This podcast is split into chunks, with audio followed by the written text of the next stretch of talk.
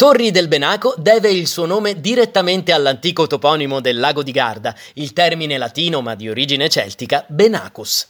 Situato sulla strada gardesana, nel passato fu un luogo molto conosciuto soprattutto per la costruzione di barche e la lavorazione del marmo. Il centro storico della città si estende attorno a Piazza Calderini e all'Hotel Gardesana. Uno degli angoli più belli di Torri del Benaco è senza dubbio il suo porto, con le tipiche case dei pescatori e la bella chiesetta. Accanto ad esso si trova anche il Castello Scaligero, un vero punto di riferimento della città.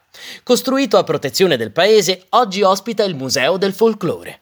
Delle antiche mura cittadine, invece, si sono salvati solo alcuni resti.